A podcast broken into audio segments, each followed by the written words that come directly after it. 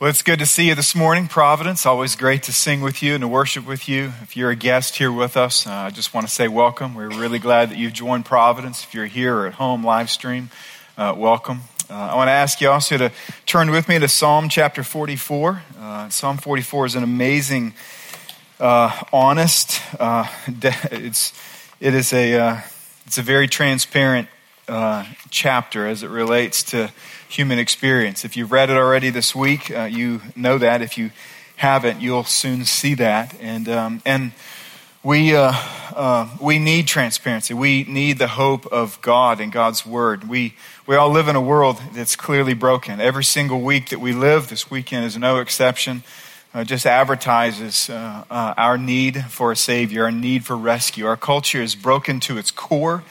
Um, and it's interesting if you think about what's happening in our world, what's happening up in Virginia. Uh, you know, when you see hate, um, it's the antithesis of a life with God.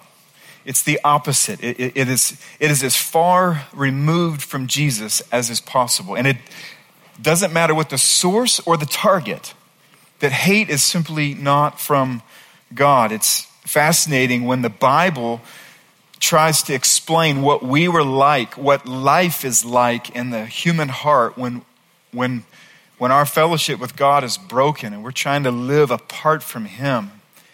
This is, this is the words that he uses. He says, Then we ourselves were once foolish, we were once disobedient, led astray. He says we were slaves to all kinds of passions and pleasures. He says that we gave our days to malice and envy, just being mean.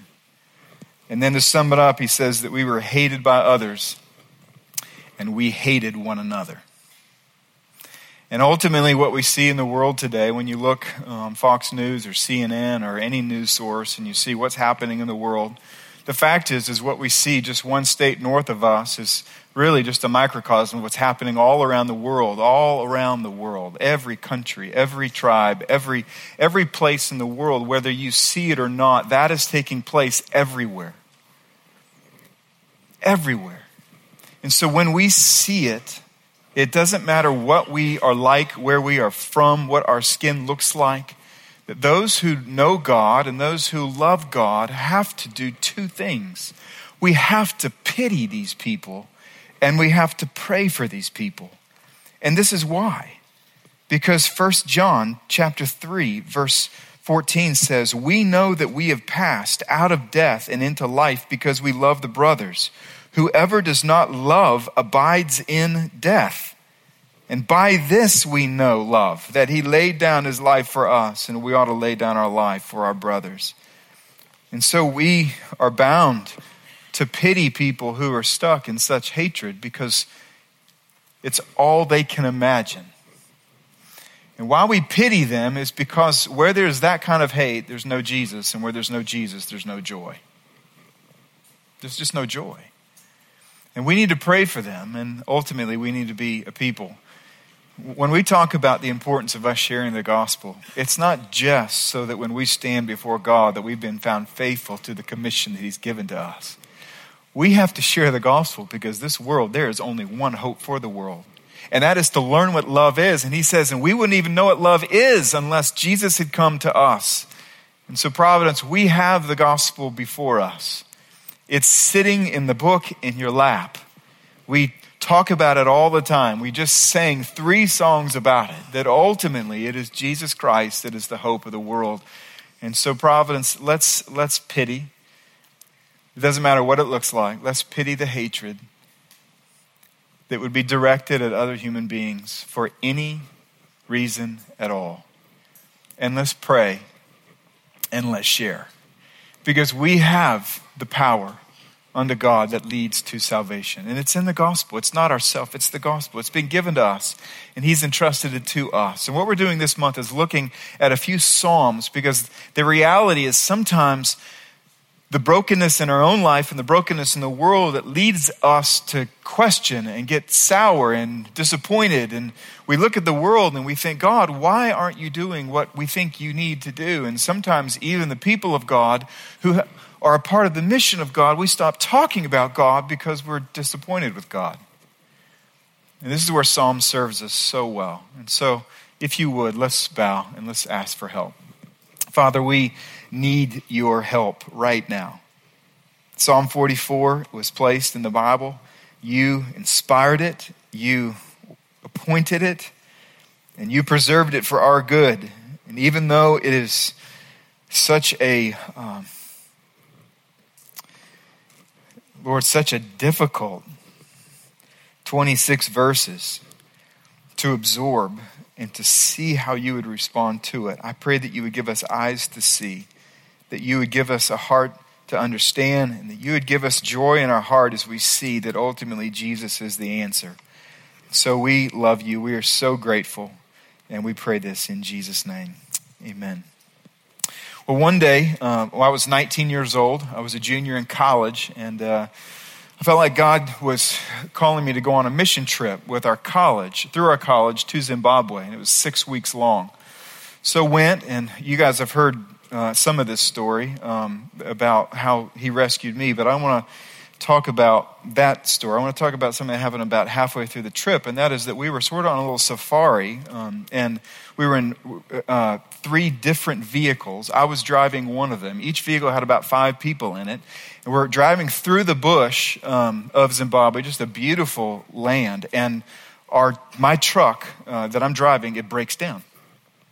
So uh, and so we stopped, and the other two trucks who were you know who were near us, they they stopped, and so we did what what what you do when your truck breaks down. You open up the hood and we start messing with wires. No one really knows what any of them do, but we just we're just messing with stuff and there's no solution, there's no fix, and so we look up at our missionary for for for help. What should we do now? And and he uh, told us to do something that at the time was was was was was stirring to me. Now you have to understand, I was saved when I was 16. So in terms of faith years, I was a three year old toddler. Everything was new and exciting, right? And I bumped into the, a lot of walls during that time spiritually, and and fell over a lot spiritually. And, and I was a toddler, and so when he said, This is what I want you to do. I want you to circle around the truck and, and I want you to believe and trust God. I want you to ask God to do a miracle that he would start this truck. I started thinking, wow, this is, I hadn't had a thought of that. I was, I was, I was messing with wires still and, and, and he's wanting us to pray. And then he says this, he says, guys, I've seen God do this before. And to be honest with you, when he said that, it really hit a nerve because even as a three year old, I was craving some kind of sign that, that he was near, that he was powerful, that, that God would work in the lives of real people right here on the earth. And, and I just really began to believe. I believed he was going to do it. I started thinking, well, this must be how it works when you're a missionary. You, things break down, you circle around them, and you pray, and God, who cares so much about us and what we're doing, He just fixes them. And, and I'll never forget what happened. We prayed, we say amen. I got in the car and the truck and I turned the key and nothing happened. Nothing. And at that point in time, my three year old faith tr- raced to fill the hole that an engine sound was supposed to fill. Total silence until the missionaries then said, You must not have had enough faith. And I just meant thinking, I was like, well, enough faith. As if you pour it into a measuring cup, and if it gets under this line, then God doesn't start the truck. If it goes over this line, then God does start the truck. And how do I believe more than I believe? I believe. I thought it was going to start. It didn't start. So, how is it that I didn't have enough faith? And so, as my team piled into the other team, team's trucks, my disappointment was palpable. It was deep. It was felt. I was quiet.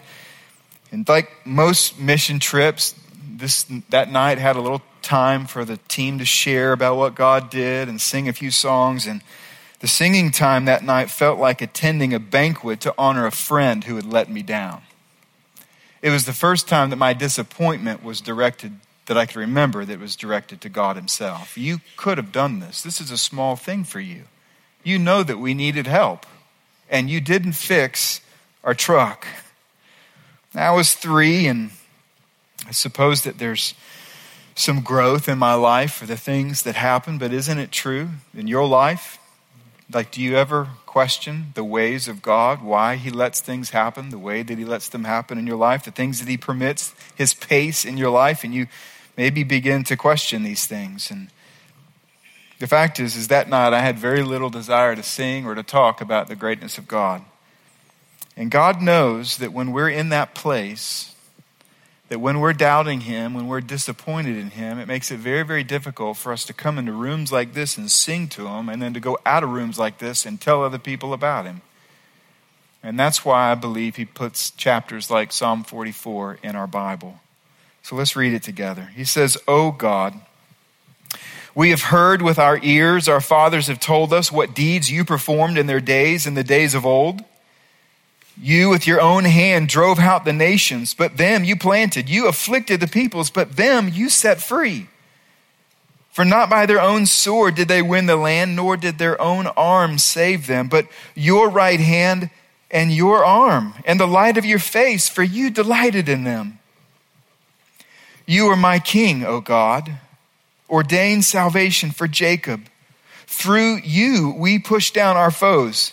Through your name, we tread down those who rise up against us. For not in my bow do I trust, nor can my sword save me, but you have saved us from our foes and have put to shame those who hate us. In God we have boasted continually, and we will give thanks to your name forever. Selah that you have rejected us and disgraced us and have not gone out with our armies. You have made us turn back from the foe, and those who hate us have gotten spoil. You have made us like sheep for slaughter and have scattered us among the nations. You have sold your people for a trifle, even demanding no high price for them. You have made us the taunt of our neighbors a derision and scorn of those around us. You have made us a byword among the nations, a laughing stock among the peoples. All day long, my disgrace is before me, and shame has covered my face. At the sound of the taunter and reviler, at the sight of the enemy and the avenger. All this has come upon us, though we have not forgotten you. We have not been false to your covenant. Our heart is not turned back, nor have our steps departed from your way. Yet you have broken us in the place of jackals and covered us with the shadow of death. If we had forgotten the name of our God or spread out our hands to a foreign God, would not God discover this? For he knows the secrets of the heart. Yet for your sake we are killed all day long. We are regarded as sheep to be slaughtered. Awake! Why are you sleeping, O Lord? Rouse yourself. Do not reject us forever. Why do you hide your face? Why do you forget our affliction and oppression? For our soul is bowed down to the dust, our belly clings to the ground. Rise up, come to our help. Redeem us for the sake of your steadfast love. So, what you see here in these 26 verses, here in Psalm 44, is a spiral downward a spiral towards disappointment with God. And I want to trace what I believe are stanzas in this psalm. In fact, if you notice, in between verse 3 and 4, in most of your Bibles, there's a little space as if someone hit enter on the keyboard in order to drop it one line lower. And then again, after verse 8 and verse 16 and verse 22, there's five sections, five stanzas to the song. There's five pieces, and each piece reveals to us a deepening and darkening path to being disappointed with God and with His ways and with His plan. So, what does this spiral look like? Where does it begin? Well, it begins with this is that we hear of God's faithfulness to others. We hear of God's faithfulness to others. He says in verse 1, 2, and 3, he says, We have heard what deeds you performed in our fathers' lives. Our fathers told us about this, the deeds that you performed in days of old. So all of us have had times wherever we're at, where we've heard someone else going through maybe a similar thing, and all of a sudden God brought them out of it. God allowed them to be engaged when we've been praying for someone in our own life and for their life. And all of a sudden you're like, wow, they got engaged, or perhaps someone got pregnant, or perhaps someone was healed. And what happens is with these stories, these stories of God's faithfulness in other people, is it stirs up gratitude in our own heart for that God is working in the lives. But then, listen, it also then creates categories of hope and expectation that God can do that, so He may do that in my own life. I want to be pregnant. She wanted to be pregnant. God helped her to get pregnant. He may help me to get pregnant. And that goes to the second. The second step in this path to being disappointed with God is that we remember God's faithfulness to us. And you see this from verses 4 through 8. He turns it personal. He says, But you're my king. He goes, You have saved us from our foes. In other words, God, you've done this before, and I'm asking that you would help us again. Not only have you done it to our forefathers and in past generations and to other people, but I've even seen you at work in my own life. And so I know that you can do it. And in my current circumstances, I'm asking that you would work in my life so that I can boast about it forever. And that leads to the third. And if you notice, in between the second and third, there's the word Selah that's written sort of on the right hand side. And the word Selah means think about it. It means worship. It means pause. It means pray.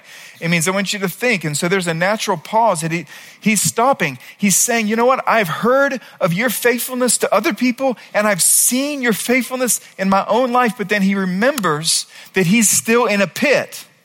And that gets into the third step towards disappointment with God. And it's this, is that we feel betrayed. He's saying, God, I know that you can help because you have helped, but you won't help now. You won't come now. Why won't you come now? And so it's interesting that when we feel betrayed, it turns our tongue into a pretty sharp sword. So if you look at verse 9 to 16, it's almost hard to read he says, You have rejected us. The psalmist is talking to God. You have rejected us. You have disgraced us. You have not gone out with our armies. You have made us turn back. You have made us like a sheep for slaughter. You have sold your people for just a little bit of money, as if we're nothing to you. You have made us a taunt and a byword and a laughing stock to the nations. And so he feels betrayed a lot of times in our life, when things don't work, we start thinking the same thing God, what gives? And that takes us to the fourth stepping stone in that pathway to disappointment, and that is that we feel self righteous. You see, someone has to be wrong here, and I know it's not me.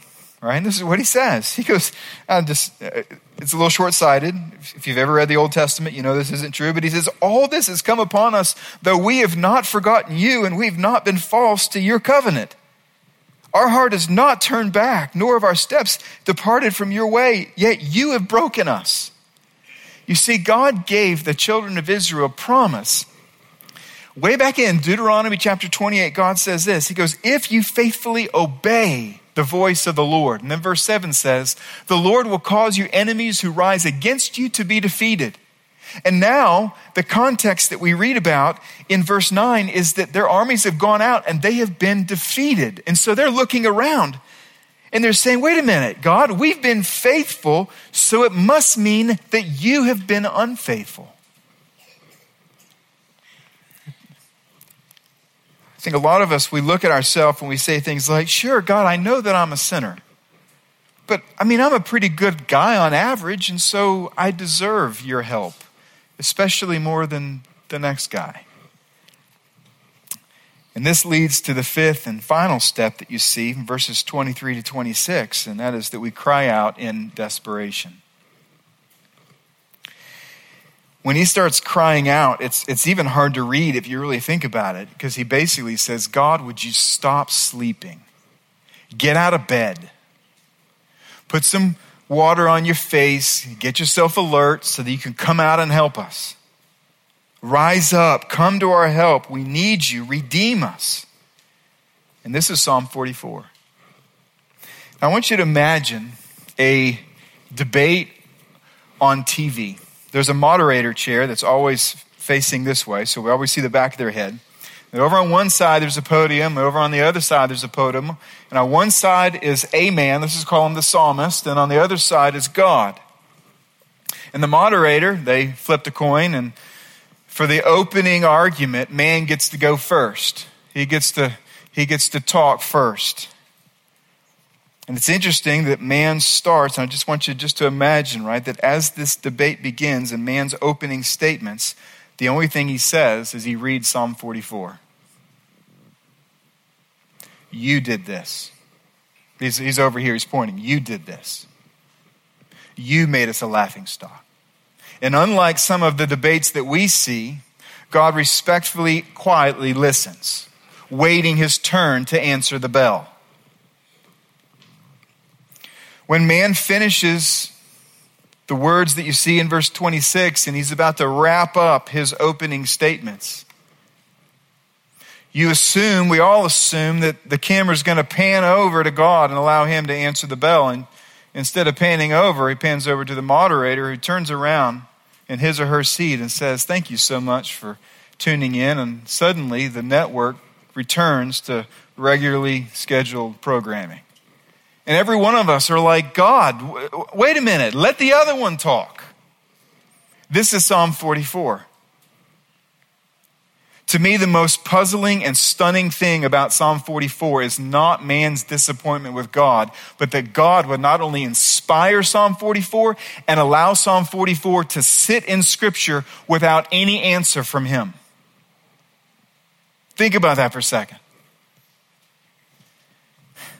What could it possibly mean?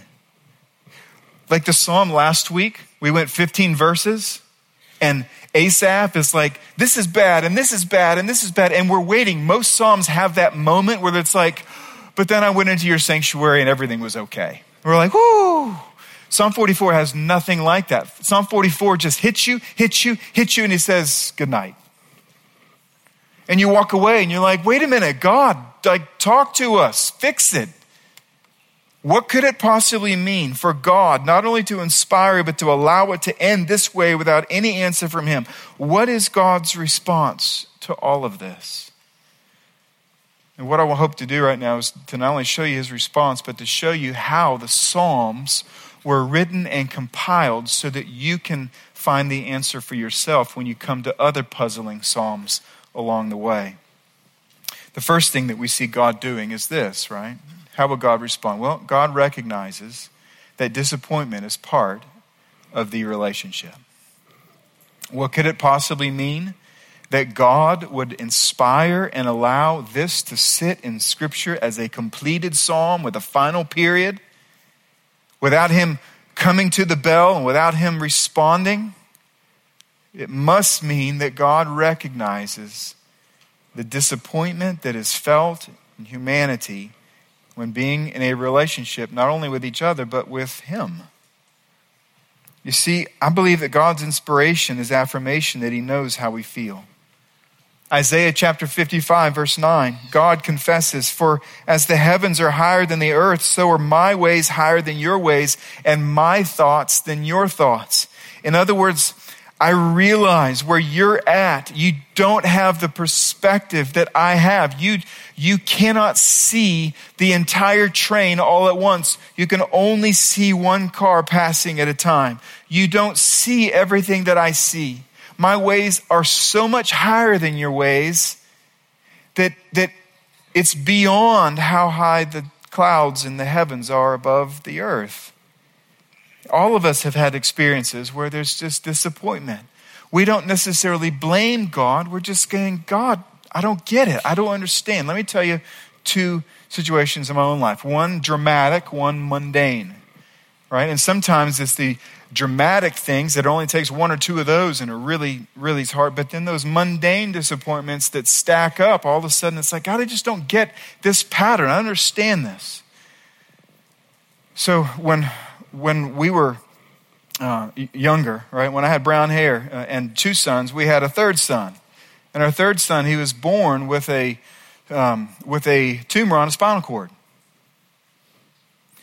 And so, now the fact, I'm not going to go through the whole story. The fact is that he had surgery, he's doing great, he runs and walks and everything else. But the fact is, all that was threatened.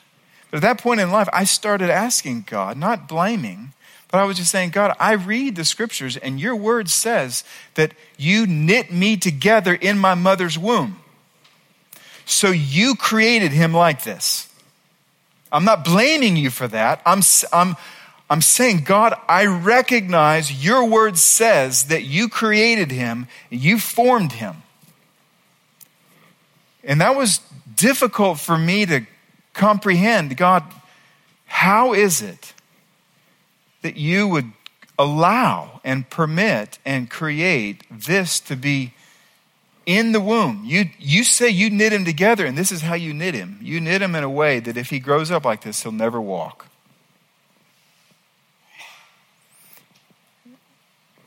Many of us in the room have gone through dramatic times in our life, whether it's abuse, whether it's sexual abuse, whether it's, whether it's cancer, whether it's a loss, a death, something, something dramatic, and you look back and you go, God, I just don't understand your ways. Then there's also times in our life when it's just stacking up mundane disappointments of why God's doing what He's doing and why things happen the way they happen on the earth. Let me tell you one, okay? Now, you know that we've hired a missions pastor, and it was super grateful. And I look at Phil Medlin and I think, now that's an answer to prayer, just to be totally honest with you. But you guys also know that in that process that spanned over a year, just vast numbers of hours talking to 22 different candidates in order to fill that role. Was, there was one candidate that literally we got to the very, very end. He actually came and met with our elders, which is, which is really close to the end. After that, right, if everything was a go, we would have actually come to the church family and said, This is who we believe that God wants. And in that process, like, like those of you who know who I am uh, well enough, uh, like I'm, I'm, I'm, I'm pretty methodical, right? Uh, I'm not a spontaneous, random kind of guy. And so there's a process, and I worked through that process, in particular with him, in a way that's, that was thorough. Okay? Let's just say it was thorough. And throughout that process, what it looked like spiritually or physically was this. I'm working and I look up to God. Is this what you want me to do? Should I move forward? Yes. Okay.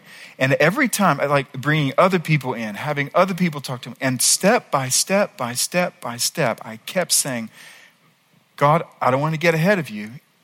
Is this a green line? Is this a green line? Is this a green line? And so there was an investment in one candidate of five months of my life, praying for him and his family, believing that step by step this was, this was going to take place.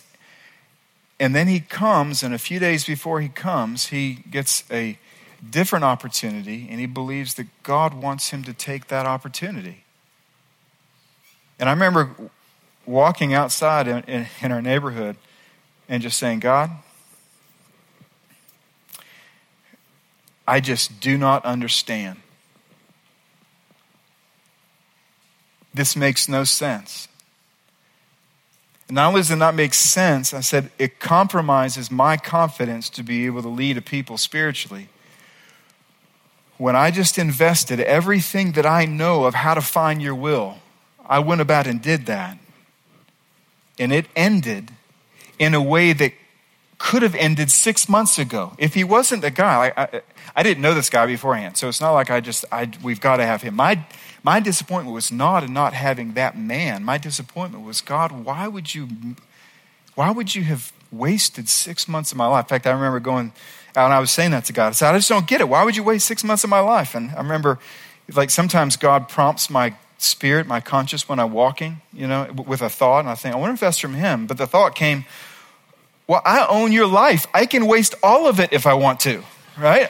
I, you have been purchased by my blood, so I can take every bit of it that I want and use it for anything that I want. But I knew that. And I said, well, okay, that's true, but I'm still angry, right? I'm, I still feel like this was a waste. I don't understand your ways. And the fact is, is those kinds of things pile up in our life, don't they? When we pray and we're seeking the Lord's will, we're like, God, help me to understand. And what I believe is this is why Psalm 44 is sitting in our Bible is because God knows disappointment is part of every relationship where at least one sinner is involved. I think when you get to heaven, we won't experience this because there'll be no sinner in that relationship. But whether it's two sinners, like a marriage or friendship here on the earth, or one sinner where we relate to God, there is always a measure of disappointment. And that's a part of having a relationship with someone, not understanding, not being able to process and see why they're doing what they're doing and when they're doing it and how they're doing it. I just don't understand all this. And perhaps the most stunning example of this truth comes when Jesus is hanging on a cross after he's lived a perfect life, but then he takes our sin upon himself. He's now owning our sin. He became sin for us. And there on the cross, he cries out, My God, my God, why have you what? Forsaken me. Why have you forsaken me? Now, there's no doubt that Jesus was fulfilling Psalm chapter 22, verse 1. But surely, at that moment, he wasn't sitting there on the cross thinking, you know what, that, that psalm needs to be quoted right now. No, he was feeling abandoned. He was feeling lonely. He was feeling disappointed. He was feeling forsaken by God. And so he says it God, why have you forsaken me the first time? He owning sin, knowing sin, becoming sin, says, God, I don't like what's happening right now. I don't like the separation that I feel. So, what do we do with this? the application is this let's cry out to God in our disappointment. Let's cry out to God in our disappointment. The fact that He recognizes it and then gives us prayer um, is, a, is a profound gift. In Providence, I want you to know that no matter how strong our disappointment may be, it is never a license to reject God to accuse God or to rebel against God. I would encourage you never to punish God by sinning. Some, sometimes we do that. We don't understand his ways. We're disappointed with him. And so, you know what I'm going to do? I'm going to sin. I'm going to go get drunk. I'm going to go look at something I know I shouldn't look at. Listen, God is never punished in that. It is you and your relationships here on the earth that are always punished when we, not understanding the ways of God, say, I'm going to respond by sinning against you. It's never the answer. Now, I would encourage you to convert your disappointment into fuel that cries out to Him.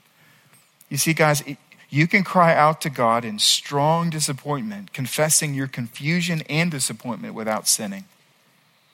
You can say, God, I, it's not just, why would you do that? Sometimes I say, God, would you help me to understand why you did that? You're not wrong in it. Would you just help me to understand why? See, I think the ultimate beauty of Psalm 44, if there is one, is that the man is still crying out to God. He doesn't understand what's happening, but his face is Godward. And that gets to the second thing, right? Is that is that God reminds us of his loving rescue. Why would he allow this to sit in Scripture unanswered. And why? What would he say to it? I think he would say to us, I want to remind you of my loving rescue. You see the very last sentence, verse 26? It says, Redeem us for the sake of your steadfast love. Now, the psalmist is using words here that are, that are deep and they are wide. You see, God's steadfast love is the fuel that leads him to make a covenant with people, to rescue them, and then to keep them forever in spite of our sin. There's a lot of different kinds of love in the Bible, but when he says steadfast love, what he's talking about is covenant love. It's unfailing love. It's the kind of love that says, I'm going to make a covenant with you to enter into a relationship with me. There's going to be stipulations on both sides to stay in that relationship I am going to be faithful to my end of all of those stipulations, and I'm going to be faithful for you also. This is what covenant steadfast love is. And so, what the psalmist is saying, this is hundreds of years before Jesus Christ came to the earth, is this, this this idea of the Messiah has been birthed in his people from God speaking all the way back in the garden. When sin entered into the world, he's saying, Listen, it's true, sin messed things up, but I promise you, I am going to have someone born. A rescuer will be born. The seed of woman who will crush the head of evil and will restore people back into a right relationship with me. And that was the first seed of steadfast love. This is what I'm going to do. And the psalmist, in the midst of his current crisis, where his army has gone out and has been defeated, he's looking and he's saying, God, yeah, it's, really, really great. It'd be great like to be saved in this situation, but ultimately I want a deeper solution. And this is what he's appealing to.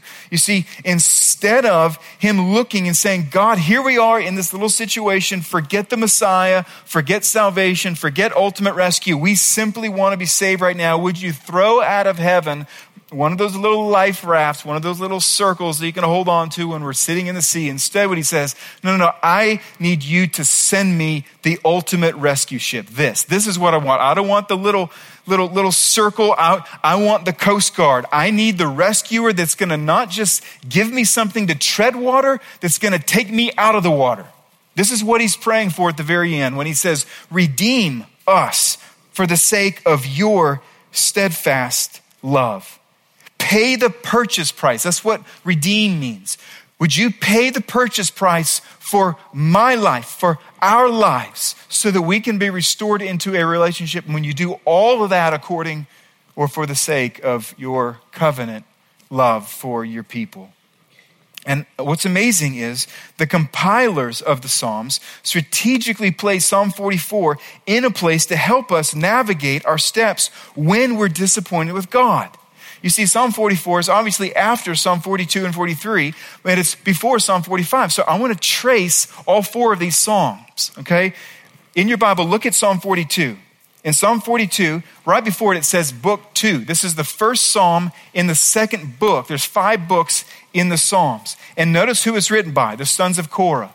These sons of Korah, they wrote all four of these Psalms. In fact, they even wrote more than that. But in Psalm 42, what it says is this He says, The world is broken, and our soul is absolutely shaken. And the solution is the hope in God. So look at it. Psalm chapter 42, verse, verse 2, he says, My soul thirsts for God, for the living God. He's longing. And then he's, he has a problem. He says, My tears have been my food day and night while they say to me all the day long, Where is your God? And then he gets to the refrain. Look at verse 5. He says, Why are you cast down, O my soul? Why are you in turmoil within me? Hope in God, for I shall again praise him, my salvation and my God. He goes back into his problem and then he says that refrain again in verse 11. Now look at chapter 43. He starts, and again, he's still in a problem. He says, Vindicate me, O God, and defend my cause against an ungodly people. But look at the very end. Last sentence of chapter 43. He says it again Why are you cast down, O my soul? And why are you in turmoil within me? Hope in God, for I shall again praise him, my salvation and my God. And so, what you find in Psalm 42 and 43 is this the world is broken, my soul is shaken, and yet when this is happening, what I'm supposed to do is to hope in God. Then you get to chapter 44, which is our psalm. I'm not going to read all that, but what what we heard, right, is that the world is broken. My soul is shaken. And one thing we're supposed to do in response to that is to pray, Rise up, O God. And so in 42 and 43, it's hope in God. In 44, it's rise up, O God. Now, what's 45? And in chapter 45, all of a sudden we're introduced to this king, this eternal king. Verse 1 says, My heart overflows with a pleasant theme. I address my verses to the king. Look at verse 2. You are the most handsome of the sons of men. Grace is poured upon your lips. Therefore, God has blessed you forever. Verse 4 says, In your majesty, ride out victoriously for the cause of truth and meekness and righteousness. Let your right hand teach you awesome deeds. But then look what it says in verse 6 your throne, O God, is forever and ever. The scepter of your kingdom is a scepter of uprightness. You have loved righteousness and hated wickedness. Therefore, God, your God, has anointed you with the oil of gladness beyond your companions. Now, when you turn, you don't have to do it right now, but if you turn to Hebrews chapter 1, Hebrews chapter 1, verses 8 and 9, you find a direct quote from Psalm 45, verse 6 and 7, and it's directed to Jesus Christ. What he's saying is this is that Jesus Christ is the king of Psalm 45. He is the one who has tread the path in order to bring about strength and meekness and justice and equity and righteousness on the earth. And this king, Jesus Christ, he's his throne is forever and ever and ever. And so when you look at Psalm 45, what you're supposed to see is that the king will rescue and rule forever. And what is our response? It's to rest in God. It's to rest in God. And so here's the point, Providence. As we ask God to rise up in our circumstances that are broken, we are to hope in his help and we are to rest in his king. And if there's any confusion of who the king is, it is Jesus Christ. When you think about the verses that we read about where the psalmist is accusing God, right? You have rejected and you have disgraced us. Ultimately, Providence, Jesus was rejected. Jesus was disgraced. Jesus was made the sheep for slaughter. Jesus was sold for a trifle, 30 pieces of silver. Shame covered the face of Jesus when he died on a cross for our sin. And then he was buried in a grave and he rose from the dead. Why did he do all this? To redeem us for the sake of his steadfast love. So, Providence, let's fortify our hope and rest by rehearsing the gospel.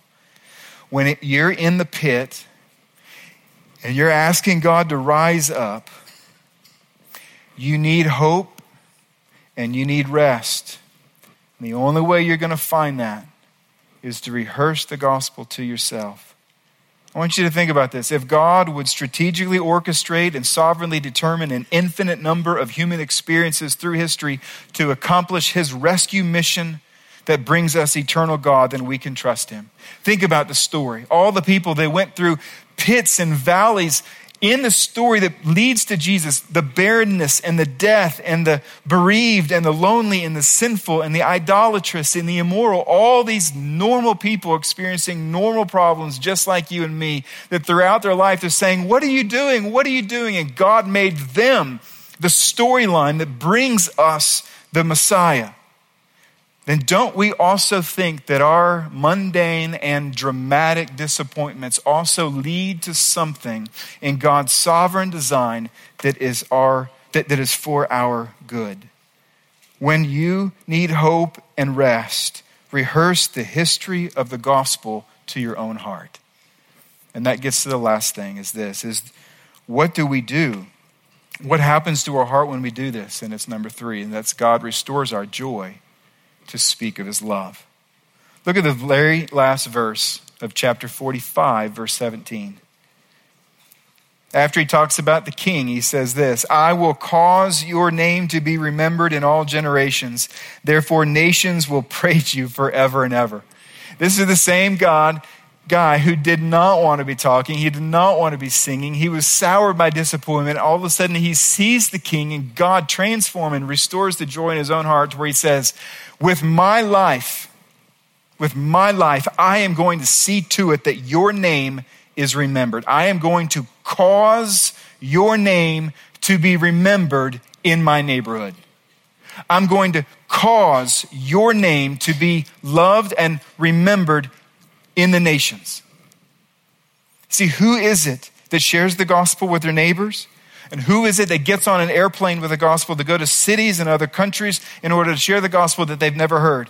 It's real people with real disappointments that they have taken to a real cross of Jesus Christ. That's who goes. That's who goes. And we can go. So, Providence, let's cause his name to be remembered. The people in this broken world, they need to hear this good news. If there is no Psalm 45, if there's no king of Psalm 45, then all we have is Psalm 44. But Jesus did come, and he did redeem us for the sake of his love. This is the only hope for the sick and the dying and the bereaved and the depressed. They need Jesus. So let's cause his name to be remembered. Let's pray together. Father in heaven, we acknowledge you and we come to you. And even as we think about how to read these Psalms, we need your help to see how they were compiled to tell the story. We pray, I pray, God, for us as a church family, you would help us to grow wise in the way that we read these Psalms.